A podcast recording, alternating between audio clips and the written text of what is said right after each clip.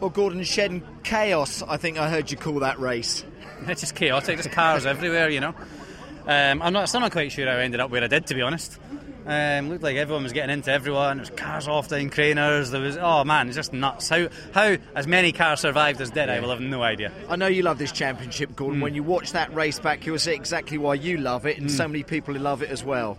Well, that's it. You know, I think uh, you know there's a lot of rubbing in that race, but quite a lot of decent rubbing. If Yeah, you know, in terms exactly. of you know not people getting fired off into the gravel, and I think that's you know that's the line that we've got to try and draw the right way. Entertainment and. Uh, uh, you know, obviously racing hard. So and it's not it's not just you guys that have been involved in the championship for a number of years. You've got Josh Cook out the front there, uh, but for the safety car, he could have taken that race, and he's only been involved in the championship two weekends. Definitely, you know, he's got a lot of promise and he was driving well and soaking up the pressure, but yeah, it just all kind of went a bit pear shaped for him in the end. Good weekend though for Honda again. Yeah, fantastic. But we still got work to do, don't get me wrong. You know, we went particularly good on the soft tyre and we need to, thank God we don't have to use that at Thruxton, but then we can reassess and, uh, and figure out where we go from there.